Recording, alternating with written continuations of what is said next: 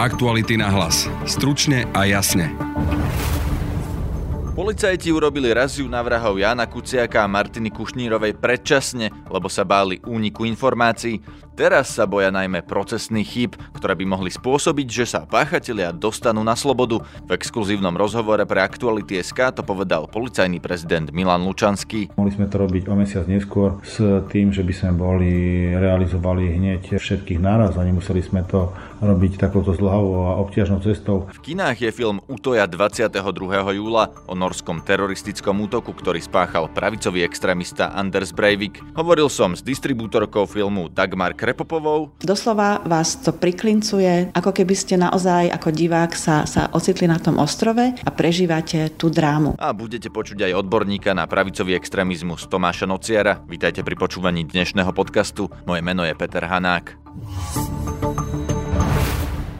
Policajný prezident Milan Lučanský poskytol aktualitám exkluzívny rozhovor o vyšetrovaní vraždy Jána Kuciaka a Martiny Kušnírovej. Celý rozhovor si budete môcť prečítať na webe Aktuality.sk už zajtra. Zatiaľ vám z neho prinášame túto ukážku. S Milanom Lučanským sa rozprávali kolegovia Jan Petrovič a Anna Mária Demeová. Týto dňou žije celé Slovensko takým tým náhlým odhalovaním e, v najsledovanejšej kauze vraždy Jana Kuciaka a Martiny Kušnírovej. A práve včera bola zverejnená tá informácia, že obvinený Andruško mal ukázať prstom na Mariana Kočnera, i keď to zatiaľ nebolo oficiálne potvrdené. E, existujú k nemu nejaké iné dôkazy, iné stopy k Marianovi Kočnerovi? K tomu môžem povedať akurát toľko, že som rád, že sa túto vraždu podarilo objasniť. Ale čo sa týka konkrétnosti, či to bol alebo nebol, kto bol objednávateľ, kto bol vykonávateľ, myslím si, že toto je vecou vyšetrovacieho týmu a dozorujúcej prokuratúry, takže toto nebudem komentovať, ani by som sa k tomu nechcel vyjadrovať.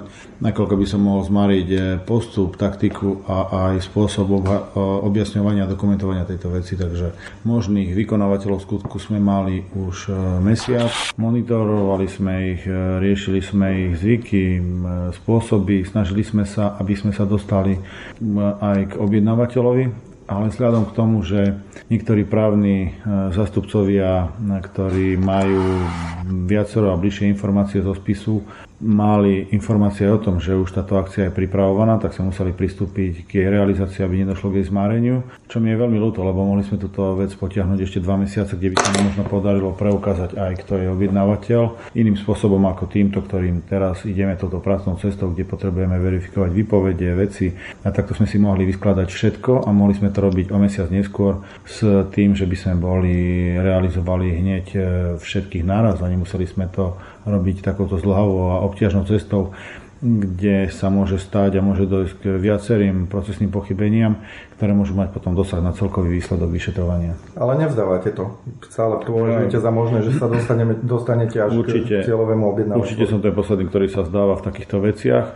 A nie, že som e, optimista, ale som presvedčený, že určite sa dostaneme aj k objednávateľovi tejto veci, lebo e, nájsť len vykonávateľa je jedna vec, ale získať e, objednávateľa je druhá vec. Čiže môžeme teraz aj Taliansku, aj, aj Albánsku stopu definitívne vylúčiť? Ja nikdy nebudem vylúčovať žiadnu ani Taliansku, ani Albánsku stopu, lebo Všetko je to stále len vo veci vyšetrovania. Viete, to, čo niekto si myslí, že také ešte nie, e, nevylučuje, že to sa nemôže neskôr objaviť a že sa to nemôže preukázať a dokázať. Ako sa dívate na to, že predseda najsilnejšej vládnej strany e, príde s takýmto vyhlásením? Nekomentujem ho, prečo by som ho mal komentovať. Ja poviem vám tak, že ako ja prídem na to, že e, predseda alebo predseda opoziční politici komentujú presný opak ako na to prídem. Oni odkiaľ majú takéto informácie o spise. Ja sa budem stále pridržať toho, čo tam povedal generálny prokurátor, že neprislúcha politikom sa akokoľvek vyjadrovať k problematike a k téme vraždy Jana Kuciaka.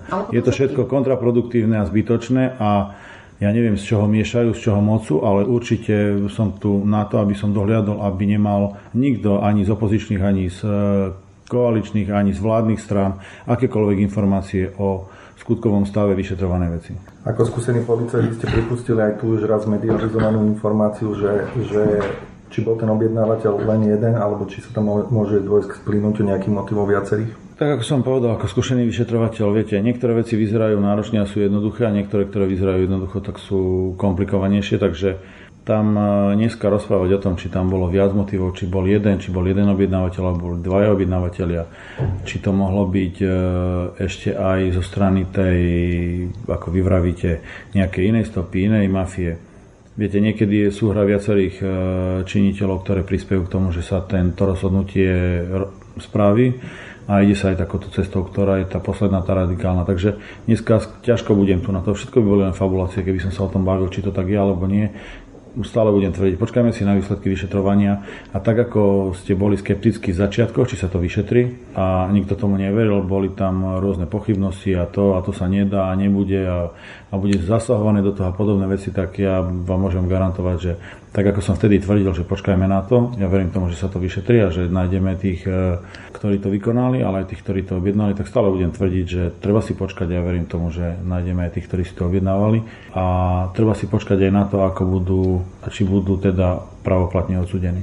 Lebo e, stále budem tvrdiť, že vedieť je jedna vec, ale preukázať to a potom si to obhajiť na súde je druhá vec. Viete, máme kopa vecí, kopa ľudí, ktorí boli dôkazy nezvratné a nakoniec nám dneska behajú po slobode len kvôli tomu, že tam boli procesné pochybenia, že tam boli iné právne názory, že tam boli znalecké iné. Táto situácia tomu len a len škodí, nič tomu neprospieva, aj keď vás plne chápem, že bol to váš kolega, že médiá sú a chcú byť tie prvé, ktoré by chceli všetky tieto informácie vedieť len vo vzťahu k tomu, že to bol váš kolega, ale my sa na to pozrieme ako na každú inú vraždu, ktorá sa rieši a keď poviem, že tak ako sme včera realizovali jednu, ktorá bola spred 5 rokov, tak ten istý prístup k tomu máme ako vražda Jana Kuciaka. Nič na tom nezmení, že či to je pol roka, rok, alebo sú to dva roky. Je to všetko len o tom, koľko ľudí na to dáte, aký tým, akých kvalitných ľudí na to dáte.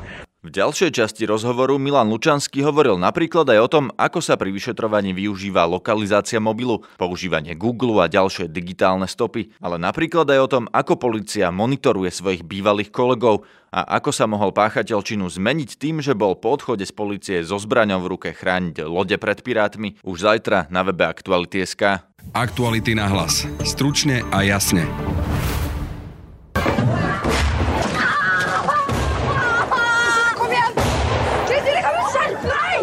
Toto bola zvuková ukážka z filmu Utoja 22. júla, ktorý je momentálne v slovenských kinách. Tento film prináša desivé svedectvo o útoku Andersa Breivika na deti na ostrove Utoja pri norskom Osle. Hovoril som s Dagmar Krepopovou z distribučnej spoločnosti Film Europe. Filmu predchádza ale neveľmi dobrá povesť, pretože sa filmári ešte predtým, ako bol uvedený na festivale e, v Berlíne, obávali toho, že filmoví tvorcovia budú parazitovať na téme, ktorá vlastne rezonuje rezonuje v celej Európe. Ako náhle ten film bol uvedený tak sa zmenil názor, pretože ten film je spravený veľmi výnimočne v tom, že napriek tomu, že hovorí o tých tragických udalostiach, ktoré sa udiali pred 7 rokmi v Norsku, eh, je to príbeh Andreasa Breivika a jeho teroristického útoku na ostroví Utoja. Neslúži tomu, aby propagoval tohto pravicového extrémistu. Ten Breivik v tom filme sa vôbec ani neobjavuje, ani ho tam eh, nespomínajú menom. Prečo je to tak? To vlastne vysvetľuje Erik Pope, režisér, že on touto témou samozrejme ako celé Norsko, ako celá Európa, ako celý svet žil veľmi dlho. On sa vlastne stretával s obeťami, s príbuznými tých obetí, stretával sa e, s tými, ktorí prežili. Keď robil casting na, na tento film, herci mali problém e, stvárniť postavu Breivika. Nakoniec v tom filme sa vlastne on ani ako keby neobjaví, objaví sa dvakrát a vidíte iba tieň. Ten celý film je naozaj postavený na tom, že je spravený v jednom zábere, mapuje ten útok, ktorý trvá 72 minút a ako ako náhle si sadnete do kina, doslova vás to priklincuje od prvej sekundy, ako keby ste naozaj ako divák sa, sa ocitli na tom ostrove a prežívate tú drámu. Mnohí ľudia videli v kinách dávnejšie film Blair Witch. Bol to horor a vlastne celý sa odohrával v lese. Tínedžeri unikali pred neznámym zlom, a to, ale vlastne nevideli ste to zlo ako v zábere v tom filme. A toto je niečo podobné, že celý čas tie deti, naozaj to boli tínedžeri, to, to bola mládež, mládež, ktorá vlastne tam bola v tábore, ktorú organizovala um, norská lavicová strana. Tie deti nevedia vôbec, čo sa deje. Tam v tom filme je zachytený ten, ten chaos od toho prvého momentu, kedy, kedy počujú prvý výstrel a netušia, čo, čo sa vlastne začalo a celý ten film je robený ako zúfalý únik tých detí pred neznámym zlom. Film si budete môcť pozrieť ešte vo viacerých slovenských, najmä klubových kinách. Premietať sa bude aj počas stredoeurópskeho fóra v Bratislave, aj za účasti jednej z obetí, ktorá útok prežila. Či aj na Slovensku hrozí, že by sa medzi pravicovými a antiimigračnými extrémistami mohol nájsť niekto ako Breivik, som sa pýtal experta na extrémizmus Tomáša Nociera. Potenciálne áno, avšak závisí aj od toho, že čo my konkrétne myslíme pod nebezpečím pravicových radikálov, pravicových extrémistov. To vo všeobecnosti má také tri aspekty. Okrem násilia je to aj šírenie nenávisnej ideológie a, a zároveň hrozba alebo snaha modifikovať demokratický systém. Keď sa pozrieme na situáciu v našom regióne, tak vlastne vidíme, že jednotlivé etablované strany preberajú často tú nenávistnú ideológiu alebo retoriku krajine pravicových subjektov snahe preberať alebo zápasiť o voličov krajnej pravice. Pokiaľ sa tieto etablované strany, ktoré s takouto stratégiou postupujú, dostávajú k moci, ako vidíme napríklad v Maďarsku alebo v Polsku, tak to môže mať e, vážne dôsledky na vývoj demokracie v danom regióne. Pokiaľ ide konkrétne o násilie e, na Slovensku, tak možno povedať, že jednotlivé krajne pravicové subjekty alebo ich predstavitelia sa buď snažia zapájať do politického boja a paradoxne pokiaľ pravicoví extrémisti sú úspešní v politike alebo sa v nej angažujú, tak to znižuje ich tendenciu páchať politické násilie. Mhm. Povedali ste teda, že keď vstupujú do politiky, tak eh, majú slabšiu tendenciu páchať násilie. To ano. znamená, že, že dobre, že nám pravicoví radikáli vstupujú do politiky a teda povedali, že tieto názory preberajú aj tie mainstreamové strany. Viete vymenovať nejaké príklady? Konkrétne príklady toho, keď eh, mainstreamové strany preberajú retoriku krajnej pravice. Sú napríklad taký najviditeľnejší v Európe je maďarský Fides, ktorý v na Slovensku. Na Slovensku tie témy preberal napríklad Smer, čo sa týka protipristahovaleckej agendy, ale zároveň aj iné strany v rámci politického spektra táto téma do veľkej miery rezonovala. Čo sa týka toho, že či je dobré, že či politicky pôsobia extrémne pravicové síly, takto sa to zrejme nedá formulovať, ale ak sa na to pozeráme, sa zameriavame na politické násilie, tak proste platí vzťah. Pokiaľ tie jednotlivé strany pôsobia politické alebo sú úspešné, tak nemajú tendenciu páchať politické násilie z toho dôvodu, že to násilie vo verejnosti nie je vnímané ako nejaký populárny nástroj. Vy ste v podstate spojili protimigračné názory Breivika s protimigračnými názormi Smeru. Také jednoduché to no. ale asi nebude, že by sme mohli povedať, že že všetci, ktorí sú aj na slovenskej politickej scéne proti migrácii, by boli nasledovníkmi Breivika. Preto sa pýtam, že koho vidíte na slovenskej politickej scéne alebo na tej slovenskej aj extrémistickej scéne, kto reprezentuje Breivikové názory na Slovensku? Ja by som osobne asi nehovoril o nejakých následovníkoch Breivika na Slovensku. Dá sa povedať, že v tom jeho manifeste, ktorý publikoval vlastne pár hodín pred tým jeho útokom, on Slovensko spomína na niektorých miestach.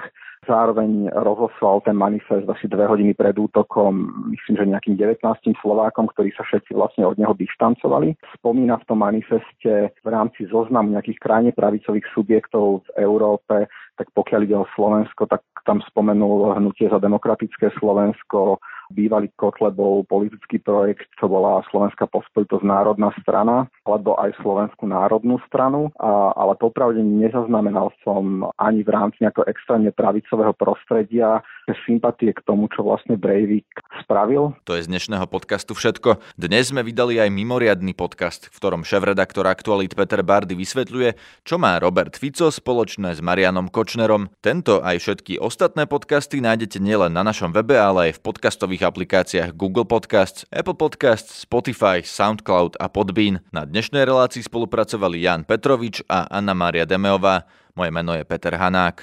Aktuality na hlas. Stručne a jasne.